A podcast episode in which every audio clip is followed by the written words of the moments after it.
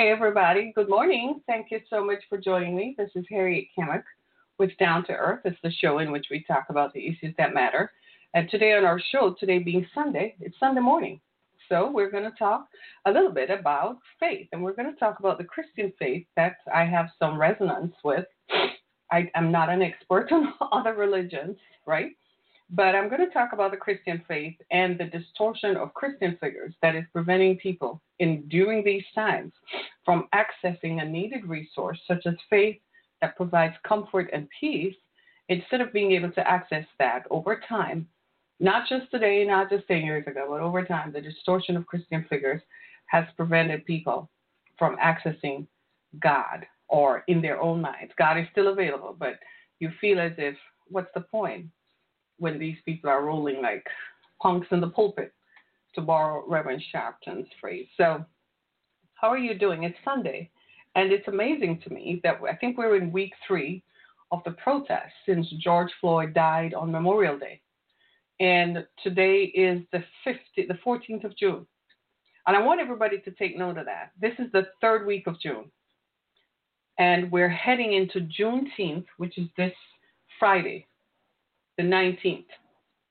Juneteenth is the celebration, or the commemoration, I should say, of when slaves in the United States were set free uh, on June 19th. Uh, so typically every year it is commemorated, but I think this year most of us may have forgotten it because our grandparents celebrated it. But this year it's going to be extremely significant in light of the fact that we are protesting racial inequities racial inequality and police violence against black people. I saw a story, I think it was on the New York Times yesterday, that said that uh, Hispanic uh, Hispanics who join the police force are kind of caught in the middle because they have to play the game of siding with the white cops to so that and beat up black police officers. And as far as I'm concerned, I ain't advocating for no Hispanic person. They can stand on their own and advocate for themselves. They need to come to the table and say this racial inequality affects blacks and it affects us. Martin Luther King marched as a result of his march, as a result of Medgar Evers, as a result of Malcolm X, and all the freedom fighters everybody who is a minority is able to access the inequities that were overturned as a result of our advocacy, as a result of our loss of blood and sweat. All minorities were let in. They need to start marching and they need to stand with us. So if they're Hispanic members of the police force all over the country, all over the country, you should not play the game. You should stand up and say wrong is wrong and right is right. So just because your skin color is not my skin color does not obviate you from racial inequality. It's divide and conquer. They're still dividing and winning as they go along, right? So we all need to stand up. I, I, I still want to see the pressure from social media. You, you need to keep the pressure up. Do not discontinue the conversation because they don't, you got to understand the premise and the, the foundation and the pillar of, of, of white supremacy. They do not want us to be equal. They don't want us to be equal because then where would they be? What would their position be if we're equal? They're not going to hand it over to us. They're not going to give us a medal and say, oh, here's your medal for 400 years of slavery, and now suddenly you're on the equal pedestal with me. They're not going to do that. It is not their game nor their intention. So we have to keep the pressure up so we get to the place that we were destined to be. Have you ever read the Bible?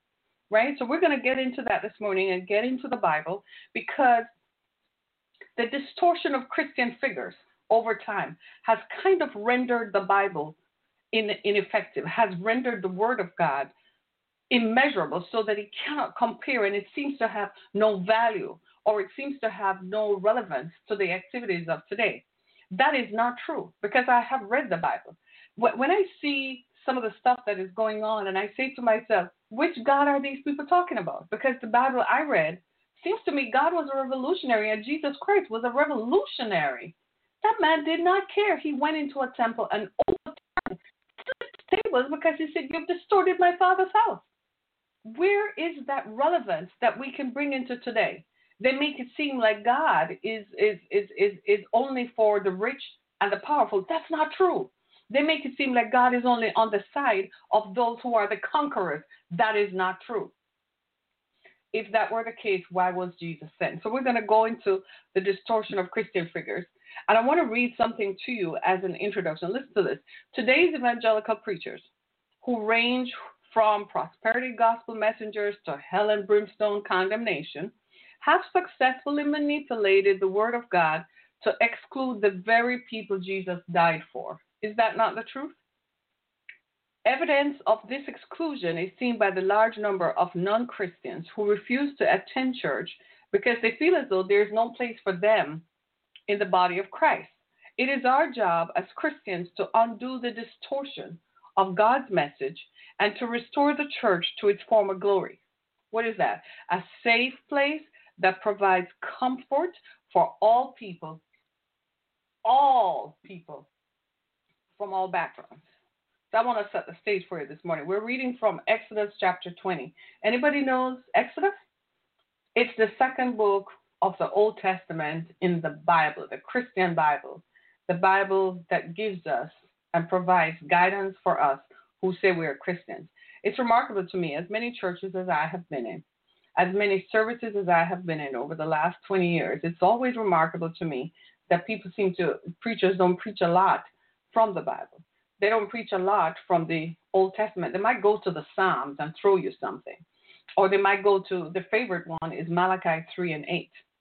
Malachi 3 and 8, the one that talks about giving your tithe, and if you don't tithe, you're going to be destroyed, and if you don't tithe, that curse is upon you, right? And people look at that and say, What? Did Jesus not come to destroy that?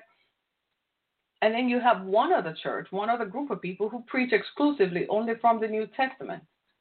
They, they, they obviate everything else. So they're like, the Old Testament is irrelevant because the New Testament, all our sins are forgiven. So you are more interested in people like Jeffrey Epstein getting away, and more interested in human traffickers who are having sex with children, and more interested in people who rape women and children, and more interested in robbing human beings and robbing people of their rights than you are in reading the Bible. So I am going to read the Bible in your hearing this morning from the New King James Version, and it's Exodus chapter 20. Check this out. It says, I am the Lord your God. And God spoke all these words, saying, I, verse 2, I am the Lord your God who brought you out of the land of Egypt. Stay right there. Keep a note of that. The land of Egypt out of the house of bondage. I want you to spend some time thinking about that. Out of the land of Egypt. I'll tell you why that is important in a minute. You shall have no other gods before me. Is that clear to all of us? Right? You shall not make for yourself a carved image. Hmm. I want us to think about that. How many houses of worship we go into today, and what greets you is a picture of the pastor or the pastoress? How many houses of worship? We go into today. And the name on the building is that of a man or a woman. And the name, the picture of the person is there. You shall have no other gods before me. You shall not make for yourself a carved image, any likeness of anything that is in heaven above. So the ones who make statues of Jesus are wrong, or or that is in the earth beneath. So that's me and you. We're in the earth. Animals, we're in the earth. The cow, the donkey, the goat, we're in the earth, or anything that is in the water underneath the earth. Here's why you shall not bow down to them nor serve them. You walk into houses of worship today, and they want to tell you how to worship. They want to tell you how to, yeah, they should tell you how to worship. You're in their space, but they want to tell you about the man or woman who owns the building and that they're the ones whom you should give obeisance to, like God doesn't exist. Like this is Tom Brown's church. This is Bishop Brown's church, Bishop Tom Brown's church, and First Lady Brown. And you should sit down here and worship First Lady Brown and Bishop Brown. Check this out. The Bible says in Exodus 20 and 5, you shall not bow down to them nor serve them. Whether they say they're minister this, or pastor this, or bishop this, or apostle this, the same applies. For I, the Lord your God, am a jealous God, visiting the iniquity of the fathers upon the children to the third and fourth generations of those who hate me. So worshiping other gods is hating God. But showing mercy to thousands, to those who love me and keep my commandments. God help me today, Father, help me. Let me decrease so the words of God can flow through me. And the hearers, let us be hearers of the word and doers of the word. Amen. So here's my thing. Here's the way that this is written. I'm not I don't need to translate it and I don't need to interpret it. It is what it is. It is written, right? It is written. And the Bible clearly here says it gave us this guideline from a long, long time ago. But if you look at Christianity from the time of Richard, Richard the Conqueror, the Crusades, the guy who took Christianity across the across South Asia, across all of Asia and Europe. He took a whole band of people with him, and in his estimation, in his defense, what he was saying was he's introducing these people to Christianity because he thinks they were savages and heathens and they needed to know the word of God. But the people who came with him, they robbed people, they raped women and children, they captured women and children and took their lands and took their wealth. So over time, Christianity became associated with people who rob and conquered. That is the antithesis of the teachings of Jesus Christ. Jesus Christ was placatory. He taught reverence and he taught peace and he taught love. Now, it's not the kind of love that eh, you just you can do anything you want and just love. Some people take it to the extreme. No, there are consequences for our actions, and if you read the New Testament carefully, it will outline that. Didn't Jesus say, "Give unto Caesar what is due unto Caesar"? and obey those who have subjection over you. So Jesus was clearly telling you that it's not all about peace and love. It is not about that. What it is about is obeying God and not distorting the image of God. Now, what has happened to us over time is that so many of our current preachers, I can't speak of the preachers years ago because I don't know them, but the ones whom we have we are exposed to today, part of why people are disenchanted with Christianity, the teaching of the gospel, and why people don't go to church is because they find no relevance to their everyday lives. You walk in and you're broke like a skunk. You can't get a job because of racial inequities. You can't get a job no matter how much education you have. You get a job, you get on the job, and then they start practicing racism. There's all kinds of public policies in place. There's at will employment. They're, they distorted the workers' compensation laws across the country. So you go to work, you get injured. They say everybody's an independent contractor, but the law actually says, according to the IRS, that if you work certain amount of hours, the employer is responsible, right? So they use at will employment to say, well, you're just a worker at will, and you don't work really 40 hours a week, you work 32 hours per week. There are all these kinds of things happening. So you have to deal with it because it's public policy. So the people who have rule over us determine what the policy is that we have to comply with. Then you have a whole other group of people telling you about the separation of church and state because it suits them. You know why? Anybody who stands on a bastion and on a platform and talk about the separation of church and state has vested interest. You know why? They have business interests that they don't want the state to interfere with. They have business interests under the guise of the church that they don't want the state to interfere in. They don't want the government to come and tell them. You ever hear some of those people? We don't want the government to tell us how to do our business. You ever hear some people in the church say we don't want the government to come in and tell us how to run our church? That's because they run everything through the church as a nonprofit, own lots of stuff they're not paying any taxes on, and they sit down after church on Sunday, count up their money just like a king in a palace who has collected all the taxes. They sit there, count up all the money, and sip their wine and laugh at the rest of us as we walk out back into poverty. Do you see what I'm saying? That's the distortion that God is talking about. He says, Have no other God besides me. So all this, this part of the reason why all these churches are closing. You walk into the church and you're filled Sunday morning, you're filled with the love of God and you you're walking in because you need to hear something that is life changing. You need to know that God is really with you. And you may not have had all the time in the world this week to read the Bible for yourself. After all, let's look at our environment. We go to work, we work eight to 10 hours a day, 12 hours. You go home, you have to spend time with your family, spouse, children, visiting parents, blah, blah, blah. The business of life goes on. You have to cook, wash, clean, right? Figure out how the bills are going to be paid. It's life, right? You have stuff to attend to, elderly parents or not, right? And you're doing all of this. And then by the end of the day, do you have time to pick up the Bible? Speak the truth. No, you don't. You don't have time to pick up the Bible. But what you do is you go in on Sunday morning and you say, There's got to be a word for me. Life is changing around me. My family got sick. Life is changing around me. I feel uncomfortable. You walk into the house of God, and the first image you're presented to is one of the smiling pastor. You you kind of feel some sort of way, but you know, let me go in there and just focusing on God. You go in there and all eyes are on Him, and they draw attention. Look at me. They spend 40 minutes, he or she, talking about who they were talking with this week, whom they associate with. Sometimes they have the photographic evidence. And you're still sitting there waiting on a word, and they come and they tell you, jump two times, and they play the music and get you excited.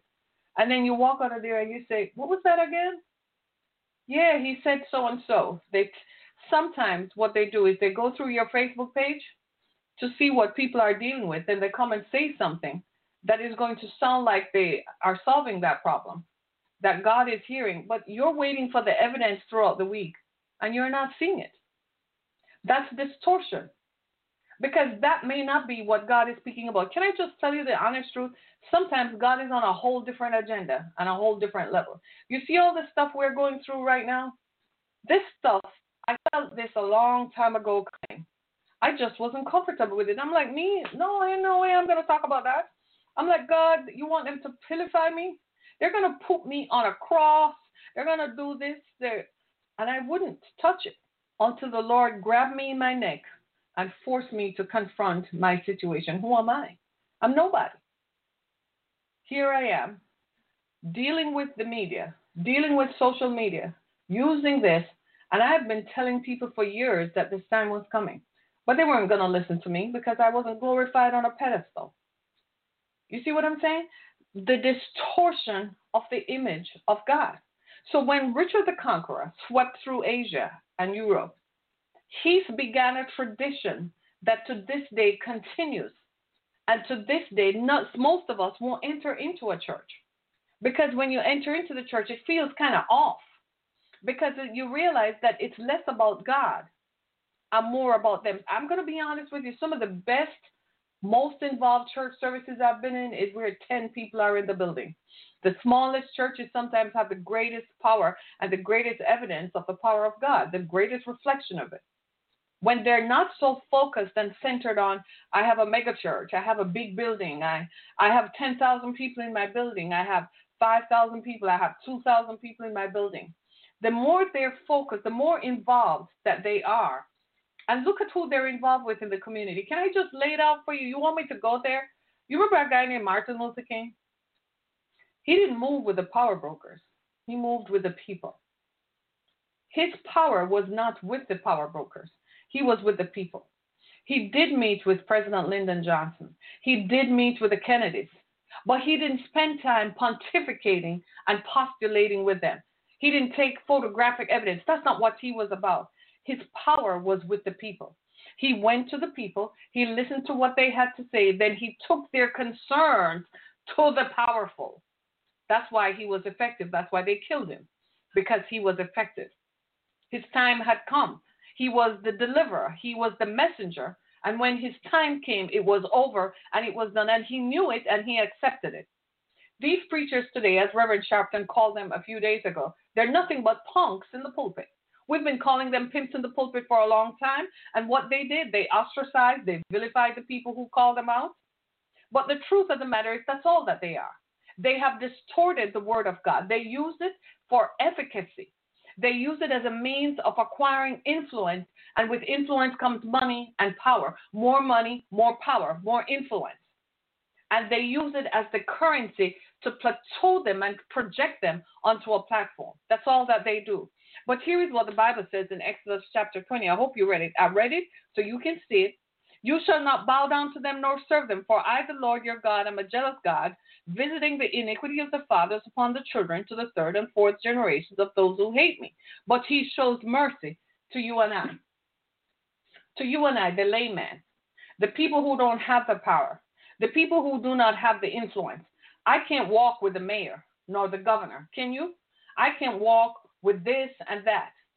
But God is going to show me more mercy than He's going to show them. And they're like, well, I'm going to stay on the right side. I'm going to stay on this side because I got to be here and I got to do this. The distortion of religious figures, all it's not just here in America, it's everywhere. If you ever go down south and you go, when I say south, I mean South America. If you ever been there, I haven't been to Brazil, but there's a statue of Jesus, right? And people use that statue and reverence that statue. I kind of get their idea. They wanted to show that they reverence Jesus Christ. Brazil is a heavily religious country, but Brazil also conquered the indigenous peoples who were there. There are more black people living in Brazil outside of Africa than any other country on the planet. But the black people who live in Brazil are treated worse than second class citizens. They have no equality. They have no money. They have no access to education nor resources. But you have a statue of Jesus saying Jesus is the way, the truth, and the life. No, you are distorting a religious image. You're distorting Christi- the image of a Christian figure to justify the policies and the public policies that intersect people's lives that destroy them. That's the truth of the matter. Nobody wants to hear the truth. None of preachers want to confront truth. Everybody took up on March a couple days ago. Every one of them. You know why they did? They didn't do it because they actually believed. They did it because you nor I would not follow them and support them or walk back into their facilities or give them a dime anymore. So they did it in an about face to prove to you that they're with you. They're not. Because if they were really with you, they would have been fighting the system of injustice that has been going on. What they sought to do was like crabs in a barrel. They're going to fight one on top of the other and get themselves to a place of supreme standing where they can look down on you. So they can go to the policymakers and say, Well, I represent, so I have so many people in my facility, I have so many people I have influence over. I can bring you into my facility, but here is a fee that you can make a consideration and a donation. So they use people. That's distorting the image of God. They use you and I to gain access. This troubled me for some time. This has been troubling me for many years because as I sat in one house after another, one house of worship after another, I felt like something was missing. I, I tried to love people. I, I, I tried to I tried to reason. I tried to look beyond their faults. I said, okay, well, maybe they do that because they feel like they have to. After all, somebody has to step into the void of leadership. But what I found was they weren't representing the people. Maybe I am reading history wrong. Correct me if I'm wrong, but it seems to me that Martin Luther King represented the people. Martin Luther King spoke up on injustice. He put forward, as an influential preacher of his time, he put forward the ideas of the people. These folks today are preaching prosperity. If you give your money to me, and if you come into my building and go to my stuff, you're going to be rich. They distorted the image. God is not about just your wealth, God is about your healing. We're seeing that today. Most, a lot of people are walking around with mental health issues. A lot of people right now, most of us are traumatized from watching the violence that has been coming against people who look like us. Most of us are traumatized, anticipating that this is going to go further and erupt into a place where there is no control. It seems like just watching stuff just goes on and on. Where is the religious voice that is standing up? We look to them for leadership. We look up to Bishop this, we look up to Apostle that, and we're looking for them to say something. They're not. The preachers today, they're not. They're not taking that definitive step and stepping into the void. They're going to stay on the side of safety, on the sidelines. Continue to collect your money. And if you have a march, they will show up for the photo op. It's just a photo opportunity to prove to you, in the eyes of you, that they're with you. They're not.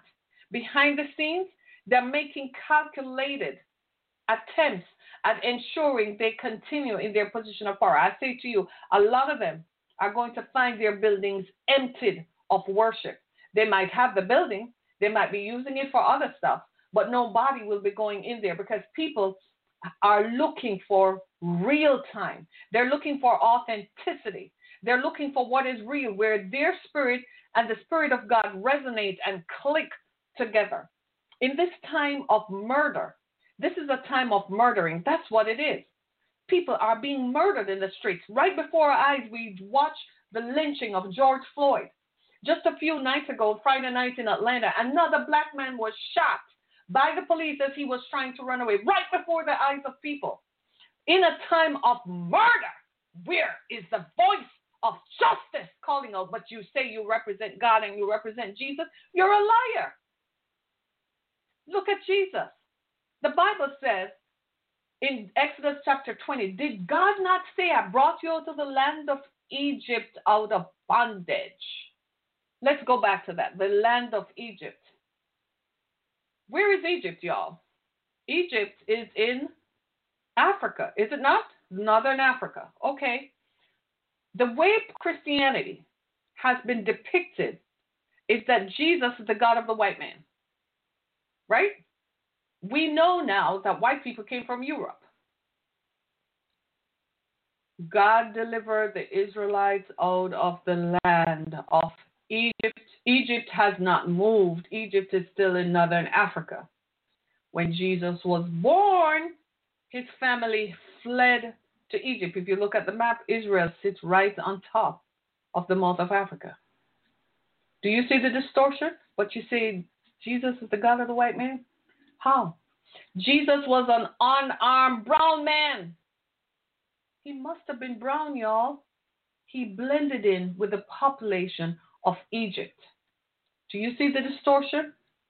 So they come over here and tell you, in the name of God, that's what white planters told the slaves, that God does not like you because you're black, because you're a descendant of Ham, who was a son of Noah. All those people came out of northern Africa. So how in Dickens' name was God gonna hate some and not and hate all? Do you see what I'm saying? Right?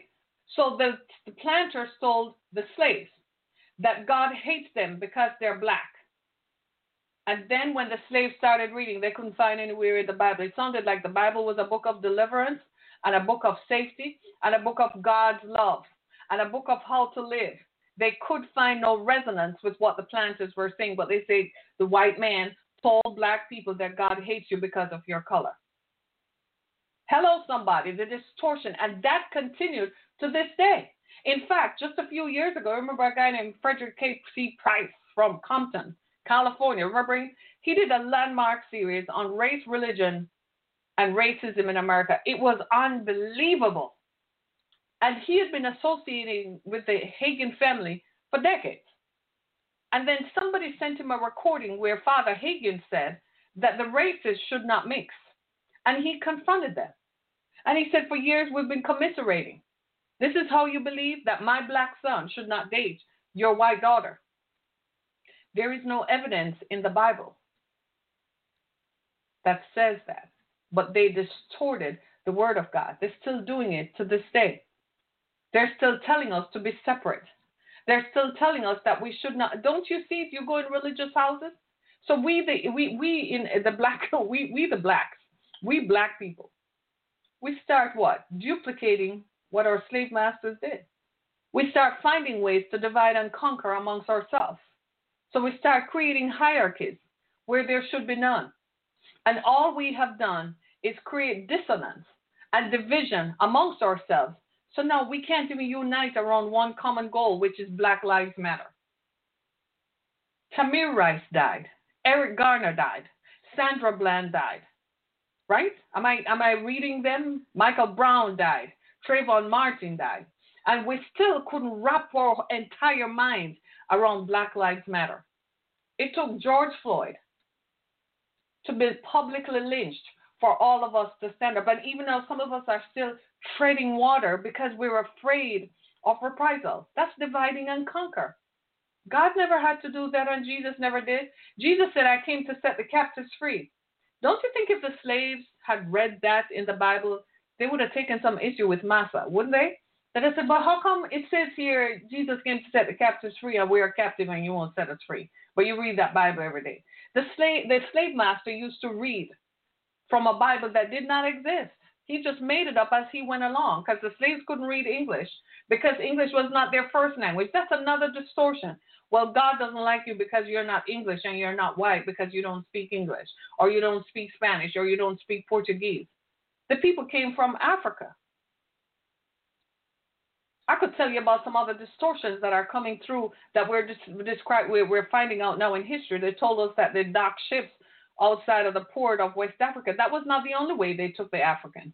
They also took them through the mouth of Africa, up through the Costa del Sol in Spain, tracked across Europe, and then put them on ships from the ports of London and Lisbon and took them over here to the Americas. Just because history was written by the conquerors does not mean they wrote the truth. They wrote lies that have been morphed into what looks like truisms because nobody is alive to authenticate it. But you and I are here. We can read now and we can think in much the same way that they we used to sit and wonder in history class. Then how did they know to leave from Lisbon, Portugal, and to come? To, how, how did they know to get over here? It would seem to me you have to kind of go around the globe to get here. Well, they followed the stars listen to me, everybody. We accepted it because we were like, okay, I guess that's what they did. It made them sound super smart and super perceptive, didn't it? But now you and I are sitting down and we're like, that don't even make sense. They've been lying to us. Somewhere along the way, there have been lies. Just like they say Jesus was the God of the white man. He had blonde hair. You all remember that? The 70s and the 60s, all the religious films from Hollywood depicted Jesus as what? A blonde haired white man with blue eyes. Jesus was an unarmed brown man. He came, he was like a George Floyd. He was an unarmed brown man, you all. The Romans, who were in charge of the power at the time, put their foot on the neck of Jesus Christ. They hung him on a cross, made him walk a mile with his own cross while they whipped him in his back because he dared to stand up and tell the people that you can't be free because I have come to set you free. Isn't that what they did with Martin Luther King and Medgar Evers? Why you black preachers are separating yourselves from the greatness of your history and your legacy. That is the greatest deliverance. If you stand up and preach the same message, nobody would ever walk out of your church. If you remind the people of the great history and the great tradition that they've been born in and that you have ascribed yourselves to, nobody would find any dissonance. Why did you allow yourselves to be beguiled and to be stupid and to be led into believing that money and power was the solution. Money and power ain't the solution, you all. We need God. Tyler Perry has all the money in the world. Tyler Perry had to go make his own Hollywood in Atlanta. With all the money that he has, they still don't accept a black director in Hollywood. He had to create his own Hollywood in Atlanta. What does that tell you about money and power? Ain't the solution. We need to go back to basic and go to the Word of God where the true answers lie. That's the power that the people need today. That's the power. People are marching in the streets. I guarantee you they're not all broke. They're not all power. They don't have the power. They may not be rich like a billionaire, like some of you pastors are sitting on your hundreds of millions of dollars. I dare to tell you this one Sunday morning. I come to tell you some of you are going to have empty buildings. Some of you are going to have foreclosure signs on your buildings because people will not be walking up in there. If you're waiting for a revival, this ain't the time. No revival is coming until you attend to the people's business in the streets until you hear the cries of the people. Stand up for the cause of the people until you do that. There ain't no revival coming where you're going to reap millions and millions of dollars like you did in times gone by. Let us be clear. God is not a God of joke. The people are crying out for a leader. We don't have a leader today. Who is the forefront of the movement? Reverend Sharpton is 66 years old. Reverend Jesse Jackson needs a cane to walk. Who is the leader of the people? You need a leader who is going to come forth and have the true interest of the people. As soon as someone starts emerging, they all say, Who is he? Where he comes from? Who is she? Where she comes from?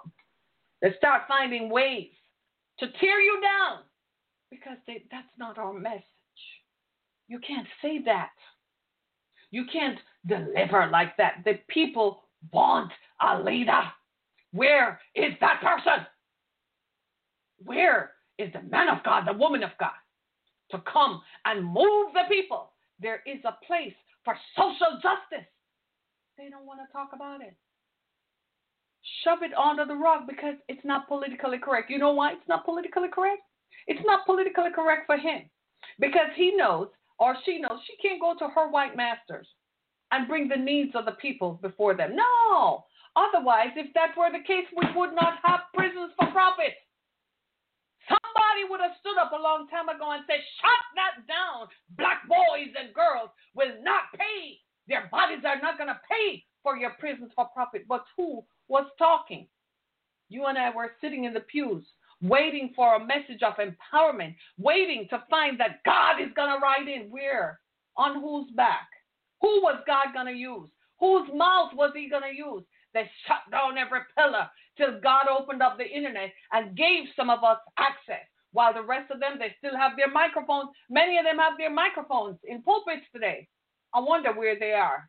Those same places, they're going to stand in their pulpit and look out into the congregation, and those pews will be empty for a long time. It is God who did it. You know why? Because you weren't listening when you should have been on your knees praying and asking God for guidance. You were pontificating. You were socializing on your yacht.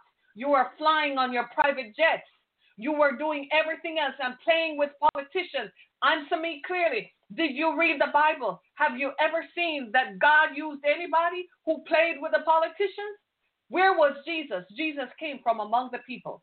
He lived among the people. He didn't live on the hill, he lived among the people so he could hear the people. He brought their needs before Caesar. He brought their needs before the Roman court. He brought their needs to the power structures of his time. That's what we're supposed to do as people of God. Where are the leaders today? You bring the needs of the people before the power structures and the power brokers. You confront the systems of injustice that prevail over people. So people think they're bawling out and crying out for help. Listen to that man who was crying, George Floyd. He was crying out for his mama. I kept saying, then how come he didn't say, God help me? Where? What examples has he seen? And God was sitting up there like, look at this. I'm going to use this. I'm going to orchestrate this and I'm going to use this to wake the people up and let the people see start. This is why you can't give up. So you recognize that you're going to have to be the change. So you use the platform God has given you, your social media page. They're listening. They're listening to what people say.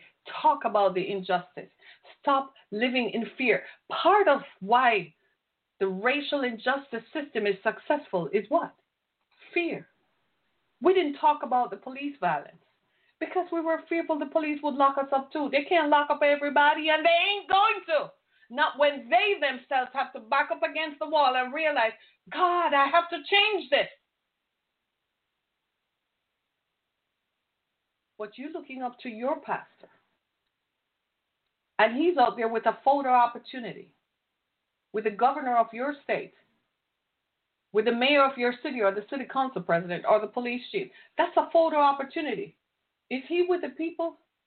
Did he come and say, let me say something? I guarantee you, if most of these preachers show up to talk with the Black Lives Matter movement, they're going to take the mic from them and say, we don't want you up here. What you doing up here? Where were you when my grandmother was getting sick, when they were foreclosing because of redlining and people foreclosing? Where you live, by the way?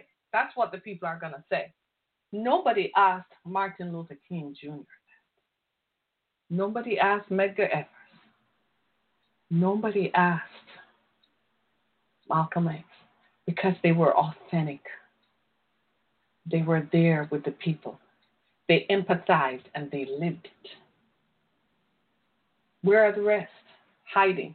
As soon as church is over, they jump in their luxury conveyances and drive off and go live amongst where the white people live. Yeah, that's what they do. Shame on them. God is going to strip them of their robes and their coverings. God is going to show them out. He started that stuff years ago. It's going to continue. Now it's going in the final stage where they'll be stripped of their power structures. Their buildings will lie empty. They did not serve the people. Now they're going to learn what you and I have come to know. It's about the people. You want to be like Jesus? You want to serve Jesus? You want to appear before God? Go serve. Take it to the streets. Listen to the people. Go mingle with the people. Touch them. Talk to them. Listen. I know this because I had to live it. You can't be here talking down. It's not trickle down economics. This only works when a politician opens his mouth. That's the only time. You see, the folks who are organizing, they know this. They got to get the grassroots involved. We got to get the young people energized. We got to get them off entertainment. And this is why it's not working to some extent because the people we're looking up to who have a platform, they're afraid of losing. It's not just the preachers, it's the entertainers. They're afraid of losing their little position and they just want to be so important. All they sit down and talk about is, oh, they're going to buy the next product. I know they're going to go to the next show. And God is going to tear it all down and bring us back to basic so we understand what this is all about. Until we dismantle the system that separates us by the color of our skin, until we dismantle that, we're not going to get peace.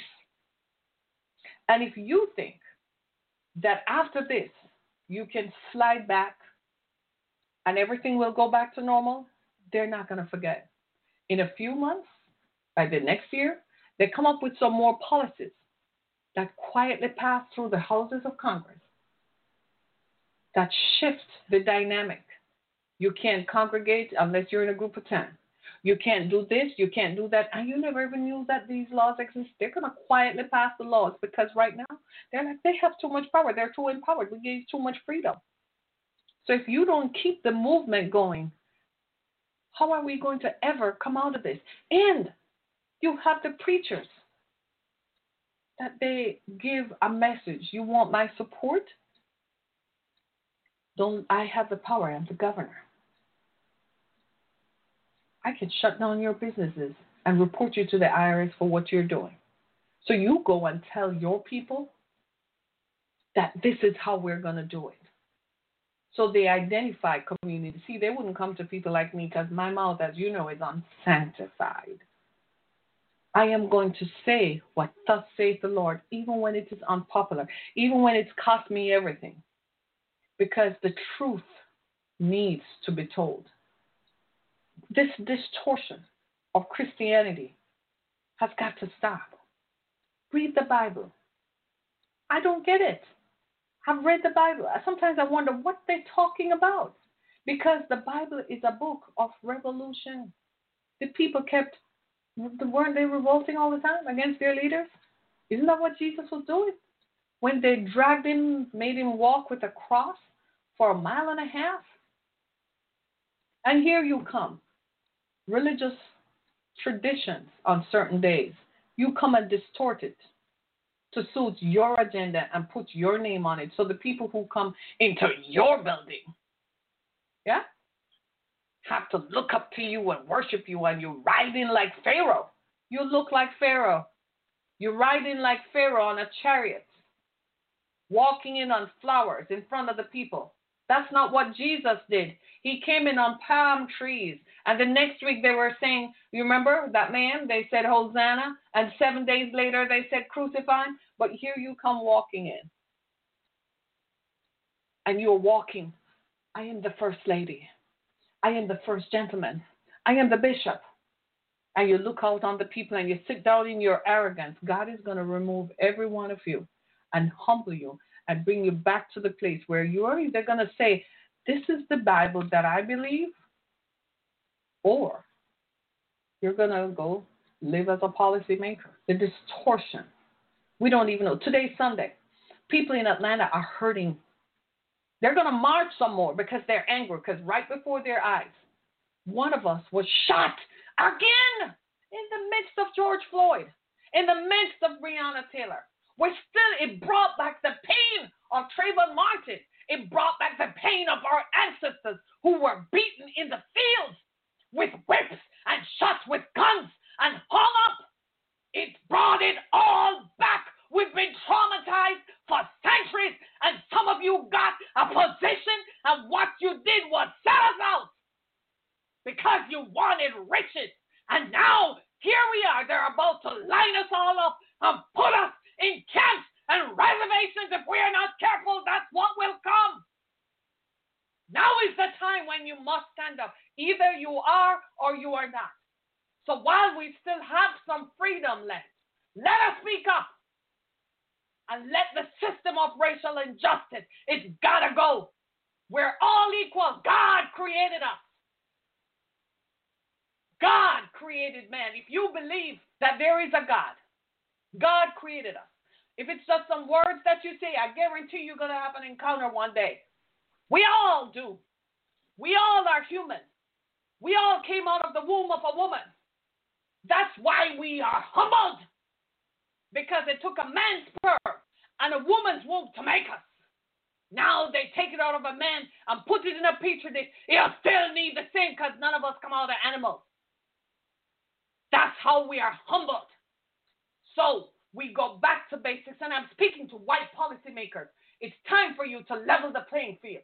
Get brave enough. Some of you want to do it, but you're scared. Get brave enough.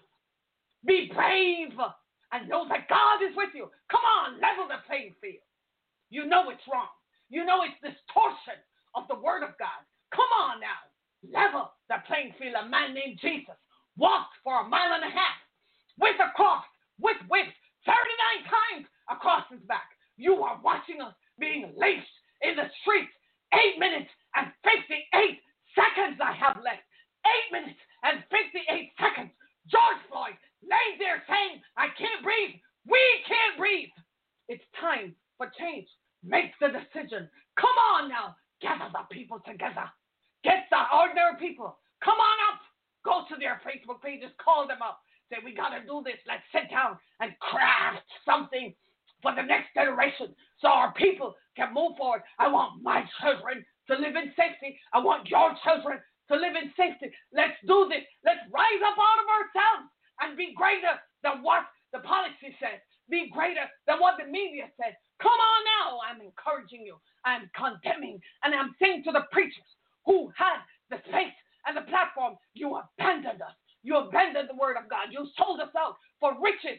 May your riches keep you because God has left you. You didn't know it, but now you're going to find out. You're going to be whipped. You're going to find out that you'll be empty and you'll have nothing because God has left the building. He left a long time ago. Now you're going to find out. Now, come on, America. We say we are a Christian nation. I'm challenging you. Rise up. Unarmed brown man named Jesus Christ is the leader of the Christian faith. An unarmed brown man who had nothing. He was not a descendant of kings and queens. He did not have Jesus the first, the second, the third, the fourth, the fifth behind his name. He just said, I'm Jesus. I come out of Nazareth and I am the Son of God. And I've come to set the captives free. That's the leader of the Christian faith. I challenge us. Let us be more like him. In Jesus' name. Thanks, everybody. My name is Harriet Kimmick. If you're going to read any book this week, read the Bible. Exodus chapter 20. I encourage all of us. We need this. Be blessed, everybody. Thank you so much. Be blessed, everybody. Thank you. Thank you so much. Be blessed.